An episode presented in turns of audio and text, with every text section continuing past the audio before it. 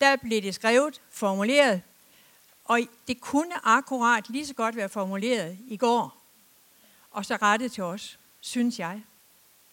Men nu kan I selv prøve at høre, om I er enige eller ikke er, og så kan I vende tilbage efter med at fortælle mig, om I er det. Men kapitel 2, det indledes med et øh, afsnit, der hedder Lydighed og ydmyghed efter Kristi sind. Og så skal jeg have den her op. Det er altså også noget med hårde ved. Hvis da trøst i Kristus betyder noget, hvis kærlig opmundring, hvis åndens fællesskab, hvis inderlig medfølelse betyder noget, så gør min glæde fuldstændig ved at have det samme sind, ved at have den samme kærlighed med én sjæl og ét sind. Gør intet af selviskhed og heller ikke af indbilskhed, men sæt i ydmyghed de andre højere end jer selv. Tænk ikke hver især på jeres eget, men tænk alle også på de andres vel. I skal have det sind over for hinanden, som var i Kristus Jesus. Han, som havde Guds skikkelse, regnede det ikke for et rov at være lige med Gud, men gav afkald på det og tog en tjenerskikkelse på og blev menneskelig. Og da han var trådt frem som et menneske, ydmygede han sig og blev lydig ind til døden, ja døden på et kors. Derfor har Gud højt ophøjet ham og skænket ham navnet over alle navne, for at i Jesu navn hver knæ skal bøje sig, i himlen og på jorden og under jorden. Og hver tunge bekende, Jesus Kristus er Herre, til Gud Faders ære. Derfor, mine kære, I som altid har været lydige, arbejd med frygt og bæven på jeres frelse, ikke blot som da jeg var til stede, men endnu mere i mit fravær. For det er Gud, der virker i jer, både at ville og at virke for hans gode vilje.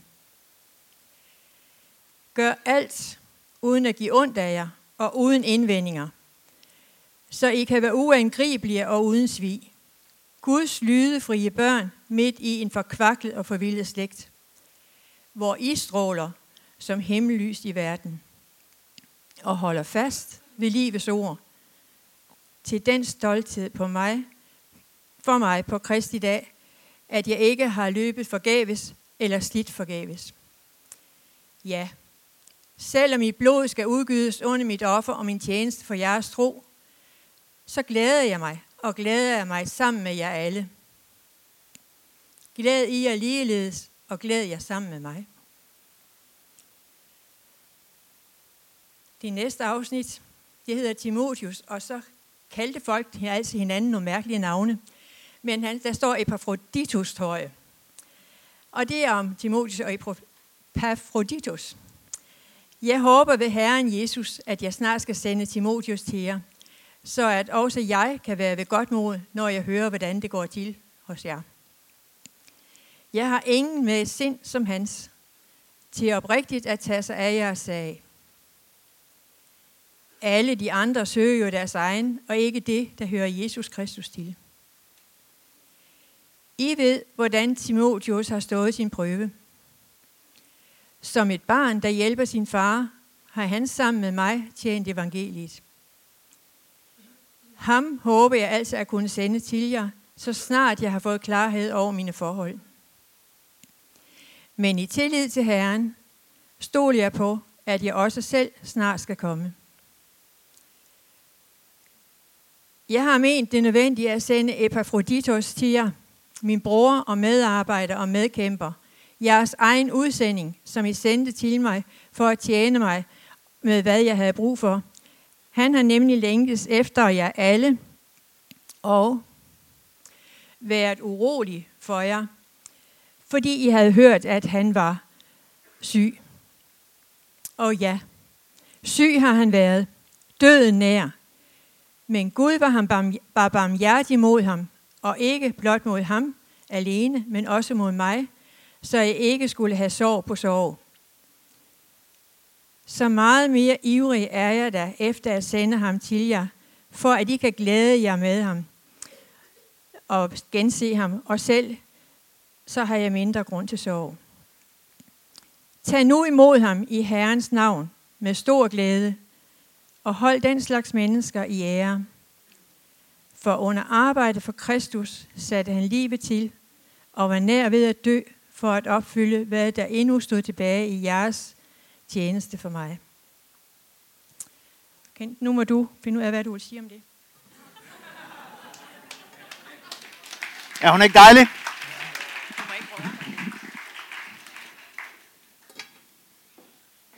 Tak, Birte. Og øh, jeg ved ikke, om du har øh, givet øh, naboen ved siden af en lille albu eller en varm skulder, så kan du jo lige gøre det og sige, det er dejligt at se dig.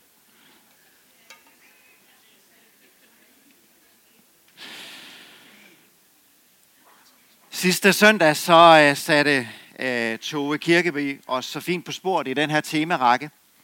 Og hun talte blandt andet om en glæde i Gud, hvor vi med hans hjælp kan læne os op af omstændighederne i livet, frem for at file dem i dem. Det var faktisk den sætning, der stod tilbage for mig, som jeg synes virkelig var, var rigtig, rigtig fin. For hvis vi leder efter en glæde, som alene er bundet op på alle de gode ting, vi oplever i livet, for eksempel som da AB slog FCK for nylig, eller det modsatte, når dem, der investerer i aktier i øjeblikket, kan opleve manglende glæde. Jeg har talt med et par stykker. Så mister vi noget vigtigt, fordi den glæde, som Gud vil skænke os, og som han skænkede Paulus der fra fangehullet i Rom, det var en glæde midt i vanskelige omstændigheder. Lige der, hvor vi lever med udfordringer, så kunne stjæle glæden fra os, men ikke behøver at gøre det, hvis vi kan få lov til at tage del i den glæde, som Paulus han fortæller om, at vi kan få i Gud, og som vi lige har hørt om. Den har sin bund i det, som Jesus han har gjort for os på korset. Og det er, at hans ånd nu bor hos os, som så kraftfuldt kan virke i os, både at være glade, når vi oplever det udfordrende at være det, at opleve glæde som en naturlig bestanddel i livet, som en frugt af noget Gud gør hos os, men som samtidig også er noget, vi vedligeholder. I de der første 11 vers i kapitel 2, som vi læste, som er nøglen til hele Paulus' brev til Filipperne, der har vi kilden til glæde. Fordi der fortæller Paulus om den store historie om Jesus. Han har al Guds herlighed i himlen. Han er lige med Gud og kunne være der i al evighed. Men frem for at fastholde den her stilling, så vælger han i kærlighed til os at give afkald på al hans magt, al hans herlighed, for for en tid at tømme sig for det, han var i himlen, og her på jorden blive fuldt ud et ydmygt tjenende menneske, som gik i blandt os. Og som en tjener, så kom han på jorden, og med sit liv og sin død, som vi også har sunget om, og som vi skal fejre i nadvaren lidt senere, så absorberede Kristus på korset al vores og hele verdens synd og skam. Det er der noget at være glad over. Her blev han af kærlighed til os knust og døde for vores synders overtrædelse. Og det udløser en fantastisk glæde, når vi får erfaring med det. Jeg talte med en gut her sidste søndag, som lige netop har lukket Jesus ind i sit hjerte, og har erfaret, at lige pludselig så er der bare en kilde, der er åbnet op til glæde, som han absolut aldrig nogensinde havde fanget før. Sammen med det, Jesus gjorde, så kalder Paulus også på det forbillede, som Jesus han var for os i det næste afsnit. Han taler om, at når vi lukker Helligånden ind, og vi lukker Jesus ind, så får vi et Jesus-mindset. Så begynder vi at formes af hans personlighed. Og hvad det betyder for os, det læser vi om i de der vers. Det er noget med at få en sind og en sjæl og en kærlighed, som Jesus han har det i mødet med hverandre. For det, som Gud han gør i os, det får lov til at påvirke den måde, vi behandler hinanden på. Som Paulus udtrykker det, så er det sådan et opgør med et tidligere liv, hvor vi ofte var selviske, og vi var indbilske. Men nu i det her nye Jesusliv, som vi har fået delagtigt gjort ved, ved det Jesus har gjort på os, og det vi får lov til dagligt møde andre mennesker, så er vi pludselig i stand til at sætte andre før os selv. Tænke på andre før os selv. Ikke som noget, som ligger naturligt for os, men noget, som Jesus i os har vagt. Og det er fantastisk. Pludselig kan vi opleve noget, kærlighed og tilgivelse, varme og lyst til at tjene hinanden, som ikke ligger naturligt for. Og så giver Paulus os to eksempler i det afsnit, som vi læste her. Timotius, som han først fortæller om sit barn, som bare er et super godt eksempel på at leve det her nye Jesusliv. Han er omsorgsfuld, han er kærlig. Jeg kender ikke nogen, der har som et sind som ham, siger han. Han er fyldt med, med, med kærlighed, han er fyldt med tjenerskab. Han er fyldt med lyst til at bare gøre alt for evangeliets skyld. Og nu sender jeg ham tilbage til jer. Jeg kommer også selv lidt senere, så Paulus regner med at komme ud af fangehullet. Men nu sender jeg Timotius tilbage, fordi han har bare mit sind. Han, har, han er formet og forvandlet af Jesus, så I skal tage godt imod ham. Så fortsætter han i kapitel 3 med at fortælle omkring, hvordan hans eget liv er blevet forvandlet af Jesus, og han også har formødt det her. Og så i slutter han med kapitel 4 med at opfordre Filipperne til at få lov til at opleve den samme forvandling af Jesus i hjertet. Det kunne være enormt fristende at prædike om de første 12 vers i kapitel øh, 2 i, i Filipperbrevet. Jeg har også gjort det før, men det vil jeg faktisk ikke. Jeg har sådan en lyst til at tage fat i ham, Epafroditus, eller Epafroditus, eller ham med det besværlige, ikke særlig mundrette navn. Christian Lange har introduceret ham sidste søndag, som ham, der blev sendt fra kirken i Filippi formentlig med et lille team derfra, med en stor pengegave til Paulus, så han kunne få lov til at have det godt i sit husarrest. Han har nu været hos Paulus i en rum tid. Han har været en kæmpe stor hjælp for ham. Og Epaphroditus liv er blevet forvandlet af den Jesus, og man kan se det i hans forbillede og den måde, han lever det her nye liv på. Han er villig til at sætte sit liv til for evangeliet. Han er villig til at sætte sit liv til for sine søskende. Og det er det, Paulus fortæller omkring i de her vers. Paulus han beskriver ham en bror. Han beskriver ham en medhjælper. Og så bruger han et ikke, ikke særligt paulinsk udtryk, hvor han siger en fælles medkæmper. Han har sikkert kigget på soldaterne, der lige stod ude af vinduet og tænkte, det er da også et godt ord. Han er en kriger sammen med mig, en såret kriger, så jeg putter, ham, øh, jeg putter også det der tillægsord til min gode ven Epaphroditus.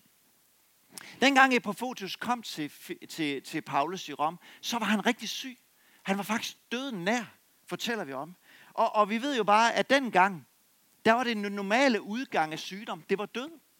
Der var ikke nogen vacciner. Der var ikke noget hjælp. Så når folk blev syge, så var det meget ofte med døden selvfølgelig. Og det har vennerne, altså hans venner tilbage i Filippi, det har de hørt. Ikke på grund af en mail, men sikkert på grund af, at nogle af det fra det team, som var med øh, Epaphroditus til Filippi, har gået tilbage og sagt, det er virkelig skidt med vores gode ven Epaphroditus. Han er, han er næsten død.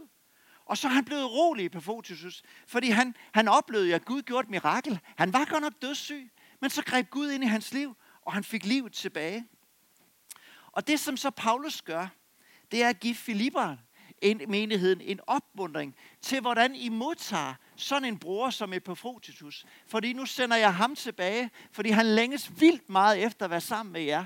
Og, og han har bare gjort en kæmpe stor gerning, mens han har været. Og det flugter rigtig godt med resten af Filipperbrevets indhold. Nemlig et aspekt af glæde, som vi kommer til at læse sammen igen, vers 28-30. Nemlig glæde over hinanden. Vi læser. Så meget mere ivrig er jeg for at sende ham, for at I skal glæde jer på ny ved at gense ham. Og jeg selv har mindre grund til sorg, fordi han så gerne vil være tilbage hos dem. Tag nu imod ham i Herrens navn med stor glæde, og hold den slags mennesker i ære, som i Profotitus. For under arbejde for Kristus, så satte han livet på spil, og var nær ved at dø for at opfylde, hvad der endnu stod tilbage i Jesu tjeneste for mig. Lige lidt omkring den der glæde, som Paulus han omtaler. Den er ikke relateret til i første omgang, at man noget, man føler, men det er noget, man Gud giver, og det er noget, man vælger. Det er ikke glæden over, at der ikke er mad på bordet. Det er heller ikke en glæde om at få det bedste ud af en situation. Det er heller ikke en glæde over at have det dårligt. Det handler om en glæde baseret på, at du står på en urystelig klippe, som i Kristus holder din fortid og din nutid og din fremtid i hans hånd. Det er en glæde med i at sidde i husarrest, som han inviterer Filipperne til at tage del i. Det er ikke en glæde, som er fraværet af sorg, som vi læste i vers 28. Han havde mindre sorg nu, når han oplevede, at han var blevet rask igen, og han kunne komme tilbage. Så det har gjort ham ondt i den tid, hvor Epaphroditus også har været syg. Paulus han ville aldrig have forstået, hvis man fornægtede eller ignorerede sorgen over et menneskes død, eller tabet af en, man holder rigtig meget af. Det er helt naturligt at sove, sørge og være trist, som begravelsen også vi havde i fredags. Det er en sorg at miste. Døden er Guds, men- og Guds menneske og menneskers fjende. Og sorg er den normale respons. Men midt i sorgen, der er det i håbets kontekst. Der er der noget, der vækker hos os, at midt i sorgen kan vi få lov til at være glade, trods omstændigheder. Og nu får de så hjemme i Filippi en anledning til en ny form for glæde, fordi nu kommer Epafrotitus hjem til den. Gud har reddet hans liv og givet ham tilbage i jer, og det skal bare styrke jer. Det var ikke uvendt i den græsk-romerske verden, at afsenderne af et brev, han lige sagde et par gode ord til ham, der kommer overbragt brevet, som I på fotos skulle gøre. Men det var overraskende, at Paulus brugte så meget tid på at fortælle så meget godt, som vi læste om i de tre vers her, vi gjorde.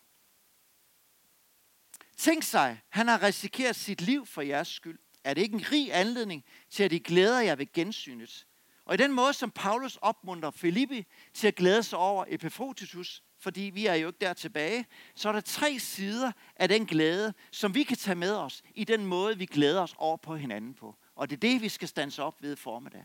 For det første, glæde ved at gense hinanden. Vers 28. Glæd jer på ny over at se ham. Den her glædelige, spontane tilfredshed, næsten som jeg tror David han udtrykte, da han så den der, den der ark der. Han blev bare så glad, så han kunne ikke lade være med at danse. Det kom bare helt naturligt indenfra. Glæden over at se deres spor igen. Glæden over, at han har det godt. Glæden over, at han er ved godt mod. Glæden over, at han ikke døde, men han fik lov til at få helbredet igen og livet tilbage. Gensynet efter al den tid må have vagt glæde hos dem. Og jeg tror, vi kender det nok når nogen vi elsker har været længe væk fra hjemmet, og så kommer tilbage. Gør I ikke det? Jeg kan huske dengang min mor, hun øh, mødte mig efter et halvt år, jeg havde været i Indien som 19-årig. Jeg kan huske det nu, hvor hun bare var fuldstændig overvældet af tårer og glæde over at se mig. Jeg tænkte, slap dog af, altså. Jeg mener, jeg var ikke så gammel dengang, og jeg tænkte, det er da underligt. At, men når jeg så her for et par år siden tog imod min datter Camilla, som havde været fire måneder i Burundi, så kunne jeg fuldstændig mærke de samme følelser. Åh, var det godt at se dig. Godt, du ikke døde. Godt, du er her. Ja, yeah, fedt. Så vi kender det godt, gør vi ikke det? Det er helt naturligt at slippe glæden fri ved gensynet. Har vi det på samme måde, når det gælder vores søskende i kirkefamilien? Det tror jeg faktisk, vi har. De betyder noget. Jeg glæder mig vildt meget til, at Morten og Tiffany de kommer hjem til os i Randers. Ja, de har været i Filippiner, nu er de i Sverige, nu kommer de snart hjem. Det er fedt. Jeg glæder mig vildt meget til, at Karen Margrethe Mikkelsen kommer tilbage fra Afrika, efter at have været de måneder afsted. Simon Fryd er i Sydafrika. Ida, hun er i Bettel. De kommer hjem til sommer, og det er fedt. Jeg blev så glad over at se Betty Frederiksen i onsdags til onsdagscafé. Hun har været væk flere måneder på grund af en brækket hofte. Dejligt at se hende. Ola to Urban er kommet hjem fra New Zealand. Glæder mig til at se den. De er dog i karantæne i øjeblikket. Der er også noget enormt trist, som ikke kendetegner Guds rige. Det er, når vi oplever, at ingen glædes ved gensynet. Der var ingen, der mødte mig i lufthavnen. Er det rigtigt? Det er forkert. For tre år siden, da var der en ung kvinde, som kom tilbage til kirken her, som øh, fortalte mig i en samtale for nylig, at der var ingen, der glædede sig ved at se mig. Der var ingen, der havde tid til at høre min historie. Jeg blev bare budt en opgave. Jeg blev så berørt. Jeg tror ikke, det var nogen skyld, men det skete bare. Jeg har øh, hen over det sidste halve år fulgt en, en uh, ung øh, pige fra København, som har været på ungdom med opgaver, og nu er vendt tilbage til København igen. Og hun oplevede præcis det samme. Der var ikke rigtig nogen, der glædede sig ved gensynet. Sådan må det bare ikke være hos os. Vi kan ikke styre på alle, men vi kan lytte, og vi kan glæde os over, hver gang vi ser, og hver gang vi genser nogen, som vi ikke har set et stykke tid, og ikke bare vælge at være ligeglade. Jeg blev mega glad, dengang teamet fra Hvide Rusland, de kom tilbage. For de har godt nok kun været væk en uges tid. Men de kom med tilbage med så meget power og så meget glæde, efter at have været derovre i, i Gomel en uges tid. Jo mere vi har delt sammen, det større er glæden. Men vi kan altid glæde os over en bror eller en søster, og lade det komme til udtryk. Den glæde, det gør noget ved os alle sammen. Fordi den har rod i en fælles identitet, en familiefølelse. Vi kan ikke være lige tæt på alle. Jeg glæder mig jo særligt over Simon og Ida, fordi de er i min livegruppe. Og de kommer tilbage. Men det betyder noget, at vi glæder os over dem, som er i vores gruppe, eller vores tjenestefællesskab, eller dem, vi vandrer med, når de periode er væk, og vi modtager dem igen. Og det er faktisk det, Paulus lægger op til her. Hvad med dem, som de seneste år er begyndt at blive en del af vores kirkefamilie igen? Glæder vi os inderligt af hjertet over gensynet? Sætter vi ord på det? Hvor er det godt at se dig? Eller godt at se dig. Har du været væk? Måske der er en lille tvist her, jeg har bare lyst til at trække frem, som en del fortolkere antyder omkring Epaphroditus. Der står, at han var urolig. Og der er nogen, der mener, at, de var, at, at, at han var urolig, fordi at dem tilbage i Filippi, de har fået det indtryk af, at når han har været i Rom, så har han været så syg, så han har været så udulig og ubrugelig for Paulus. Så de på, på en eller anden måde var sådan en lille smule træt af ham. Og derfor var han blevet lidt urolig omkring det. Der er også nogle få, der mener, at han måske skulle have taget en lille del af pengegaven selv. Det er overhovedet ikke noget i det, som Paulus, der bekræfter det, snart tværtimod. Men med andre ord, der kunne sagtens komme nogen tilbage til vores fællesskab, hvor vi kunne have nogle fordomme. Noget, vi har hørt.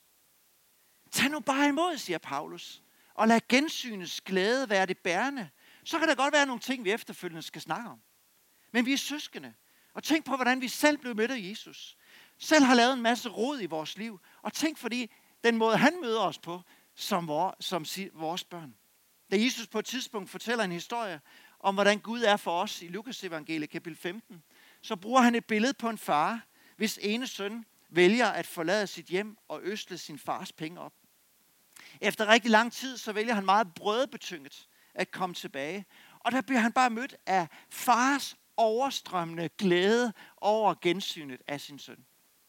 Men han bliver også mødt af en storebror, som ikke kunne finde glæden frem over, at hans bror var kommet tilbage. Han var bare sur og tvær og besad en masse fordomme over den måde, som han bror havde levet sit liv på. Og det, at faren udviste så meget ufortjent glæde og varme over for sin søn, det forstod han bare ikke noget som helst af selv. Det var ikke vagt en glæde hos ham, hos Gud, som smittede af i mødet med sin bror, som dog trods alt havde været rigtig mange år borte fra ham. Og nøjagtigt det er det, som Paulus med hele sit skrift ønsker at undgå Filipperne, eller vi går i samme fælde. Så i stedet for forbehold, i stedet for fordomme, så lad os fylde os af Guds faderløse, fader grænseløse nåde og glæde, og øse med den i gensynet med dem, som har været væk fra os. Både når vi har været væk fra hinanden i lang tid, men også i det daglige glædesyn. Det andet aspekt ved glæden, det er glæden ved at tage imod hinanden, som kommer til udtryk i vers 29. Derfor tag nu imod ham. I Herrens navn med stor glæde. Efter at have begrundet, hvorfor de skal glæde sig over, at han kommer tilbage, så formaner Paulus dem lige frem til at give ham en varm velkomst. Tag nu imod ham med stor glæde. Welcome him. Med den lille kvalificerer i Herrens navn. Fordi vi tilhører samme familie. Vi har samme råd. Vi tilhører hinanden. Modtag ham nu rigtig godt. Han har udført sin mission. Han fortjener en rigtig varm velkomst. Paulus ekstra meget sådan modtager ham uden forbehold. Lad være med at kritisere, for der er ikke noget at kritisere. Bare embrace ham. Sådan vil Jesus have gjort.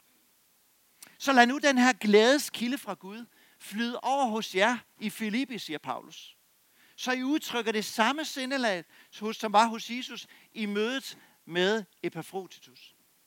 Og det er at tage et opgør med kritik over for hinanden. Det er at stoppe med at tale hinanden ned, hvis det er udfordring. Det er at stoppe med at skabe fraktioner, som han har talt om tidligere. Alt det, som Paulus har talt imod i indledningen, det skal praktiseres i den måde, I tager imod Epaphroditus på. Nu har I mulighed for at tage godt imod på den rette måde, som Jesus vil have gjort ingen bagtagelse flyde, for der er ingen grund til det. Han er en god mand. Han har intet forkert gjort, snart tværtimod. Han har været til rig hjælp, Og selvom han har gjort en masse forkerte ting, så tag bare imod ham alligevel, fordi han er et Guds barn, ligesom du er det. Den glæde, som Gud har over for dig og mig, lad den sætte sig hos os. Og den måde, vi tager imod hinanden på, så det kommer til udtryk i et glædesfyldt samvær, som præger den måde, som Paulus gerne ville, at de tog imod hans, deres gode ven Epaphroditus på. Hvad betyder det for os? Det handler om at få øje på alt, hvad der er værd at glæde sig over hos hinanden. Kapitel 4 slutter han der med at sige det. Det som er værd at trække frem. Det som er værd at glæde sig. Det som kunne blive til noget godt. Led ikke efter fejlene hos dine brødre og søster. Manglerne. Det du synes, de andre de skulle have gjort imod dig. Og pludselig ende med at blive et svært, sådan lidt surt menneske, som ikke smager meget af den far, som vi sin noget kalder dig søn og datter. Og af hjertet glæder sig over dig. Til trods vores mangler, vores tilkortkommenhed og vores sønder. Glædens Gud tager imod os. Og i mødet med ham, så kalder han os til at møde hinanden med samme uforbeholdende glæde og velkomst ind i vores hjerter. Jeg synes, vi er kommet rigtig langt i vores rejse, hvor to fællesskaber, Pinsekirken og Frikirken, er blevet til et. Men der kan stadigvæk godt være ting, hvor vi hele tiden skal beslutte os på at have øje på og give hinanden en varm velkomst. Når nye siger ja til at være en del i en opgave, eller en tjeneste, eller nye på dit team, eller nye i din livegruppe, så lad dem få en varm familievelkomst, som var det din egen søn og datter. Fordi vi er familie. Og I skal vide også jer, som har tilhører det tidligere Pinsekirkefællesskab, det er en glæde, og det er en ære at få jer tæt på som søskende. I er seje, og I er kæmpe gaver til vores fælles kirke, hvor vi sammen kan arbejde for evangeliet.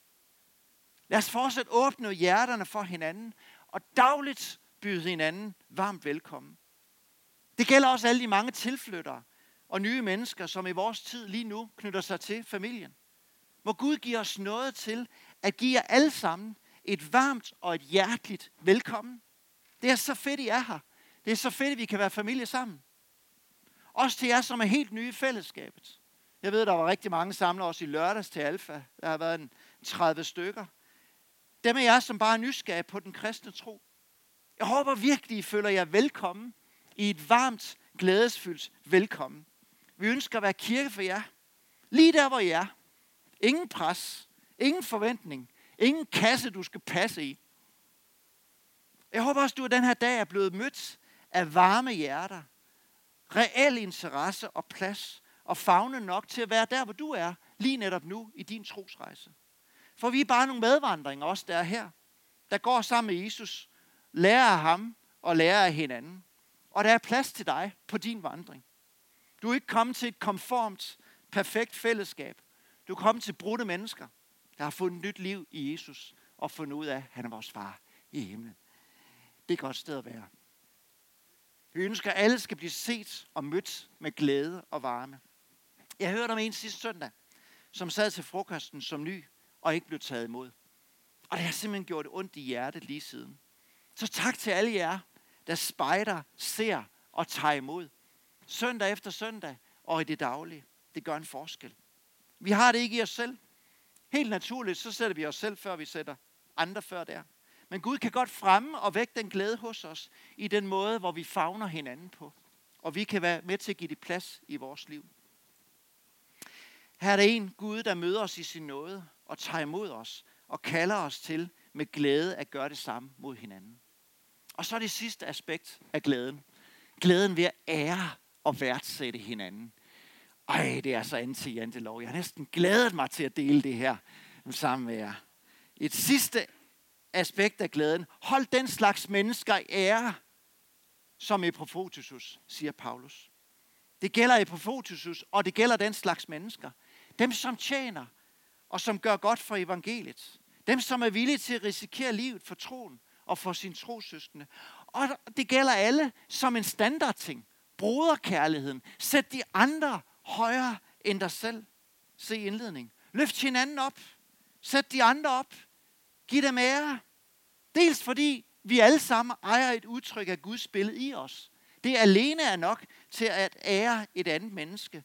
Men også ære og værdsætte dem for de ting, de gør, som er et udtryk for det rige, vi tjener, og den far, som vi får lov til at være sønner og døtre hos. Se det. Anerkend det. Værdsæt det. Goodbye, jantelov. Sådan en ære til Epafroditus tager ikke noget som helst af æren væk fra Gud, men det gives til en, som næsten udgiver sit liv for at tjene Gud og sine brødre i det, han gjorde. Så hvad er det, vi ser? Hvad er det, vi får øje på hos hinanden? Lad os ære folk, som tjener og viser omsorg som Timotus. Dem, der går langt med for evangeliet, som Epafroditus. Og lad os skabe en kultur af ære, hvor vi hele tiden kalder det bedste frem hos hinanden. Få øje på det rosværdige, det gode, det der er værd at elske, det der ligner Jesus hos din bror og søster, og fokuser på det. Se væk fra fejlene. Se væk fra det, der kunne udstilles og grines af, hvis du ville. Dæk det i mødet med din bror. Ret dit fokus mod det gode hos din bror og søster. Er det. Værdsæt det. Glæden udtrykkes ved at ære hinanden, og lad os gøre hinanden gode, og skabe et klima af opmundring og glæde, hvor man bare har lyst til at tjene Gud og tjene hinanden, fordi det er sådan en dejlig, glad, værdsættende, anerkendende atmosfære. Hvad har du lagt mærke til hos en fra kirken? Og hvordan kan du sætte pris på det her i formiddag? Måske de slet ikke ved, at de indeholder den kvalitet, med mindre at du sætter ord på det. Jeg vil gerne udfordre dig, indtil du går, inden du går hjem i dag, til at gå til den person. Anerkend og ære det, du ser. Det gør noget. Det skaber noget i kulturen. Midt i en verden, hvor vi er så gode til at få øje på det, der ikke fungerer. Det, vi ikke synes er godt nok. Det, som vi synes burde være bedre. Andre burde gøre på en anderledes måde. Hvad sker der med et menneske, når det opbygges? For eksempel på julemærket hjemme bruger man langt mere tid på at opbygge og skabe selvtillid hos de børn, der kommer der, end få dem til at tabe sig. For de ved godt, at der sker noget, når jeg får bekræftet min værdi. Så får jeg også lyst til at gøre andre ting i livet. Jeg tror generelt, jeg er sådan en glad og opmuntrende menneske. Altså, jeg får at vide derhjemme, jeg går tit og fløjter. Jeg ser ikke fløjter godt. Men jeg har også en del gange måtte vende tilbage til min familie. Og en del gange bede om tilgivelse. For at glæden over hinanden og det gode, som er værd at kalde frem, det er ikke det dominerende i mit liv. Men hvor jeg i stedet for var optaget af opvasken, der ikke var taget. De ting, jeg synes, der var ordentligt. De ting, som var irriterende. Og de fejl hos min familie, som et eller andet sted fik lov til at være dominerende. Mere end at ære og værdsætte. Jeg har en del gange måtte rydde op i mit liv. Ting, jeg synes burde være anderledes.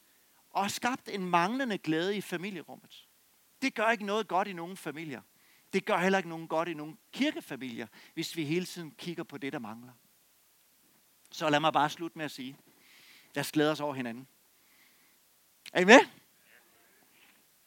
Lad os mærke, hvordan det er, når vi genser hinanden. Er det måske tid for at give lidt mere af sin glæde til at kunne glæde sig over mødet med hinanden?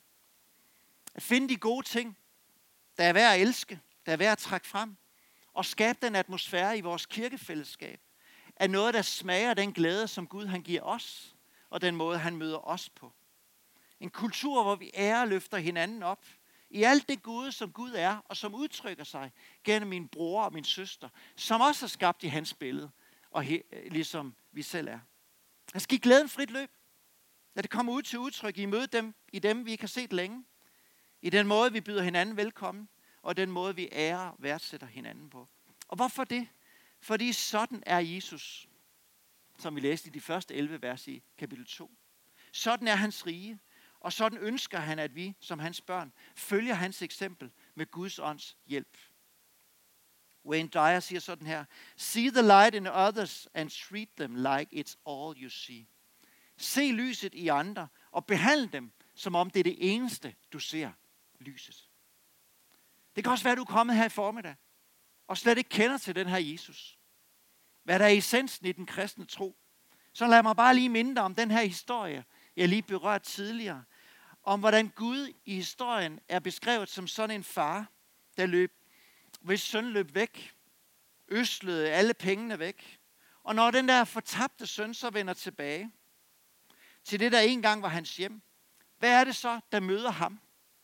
En glædesfyldt far, der nyder og glæder sig over gensynet, over mødet med sin søn eller datter. Og det er så flot udtrykt i, hvordan Gud ønsker at møde dig den her dag. når vi ønsker at vende tilbage til ham. Det er ikke en løftet pegefinger. Det er ikke med et, kan du se, hvad jeg sagde? Har du lært det nu? Men det er en ren, ubesmittet glæde over, at en af hans børn finder tilbage og finder hjem til der, hvor de hører til, nær ved Guds hjerte. Og lige, lige netop det, Gud indbyder dig til den her formiddag. Ingen fordomme, ingen forudindtagethed, men du kan tage imod hans frelse.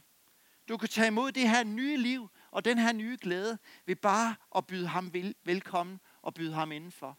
Bed ham om at fjerne din skyld, din skam, så skal du få lov til at mærke, at der er ikke langt til fars hjerte. Han har ventet måske på at give dig den her anledning, den her formiddag, til at du kan få lov til at møde ham og lære ham at kende. Om et øjeblik, så skal vi dele nadvaren sammen. Og det kan være, at du bare, når mens vi deler nadvaren, skal sige, ja tak Jesus, kom ind i mit hjerte. Skal vi bede sammen. Tak fordi du er her. Du er til stede. Tak fordi du elsker os. Tak fordi du har givet alt til os, Kristus. Og tak fordi du har givet os din ånd, hvormed vi kan opleve en forvandling af vores liv, så vi kan komme til at ligne dig lidt mere, end vi gjorde tidligere. Ønsker sådan, at glæden over hinanden skal få lov til at fylde det her lokale, fylde det her fællesskab. Glædet over gensynet, glædet over at tage imod, og en kultur, hvor vi ærer og anerkender og sætter ord på de ting, vi glæder os hos hinanden. Vil du væk hos det hos os. Tak fordi du er vores far, som ønsker at møde dine børn den her formiddag. I dit navn beder vi. Amen.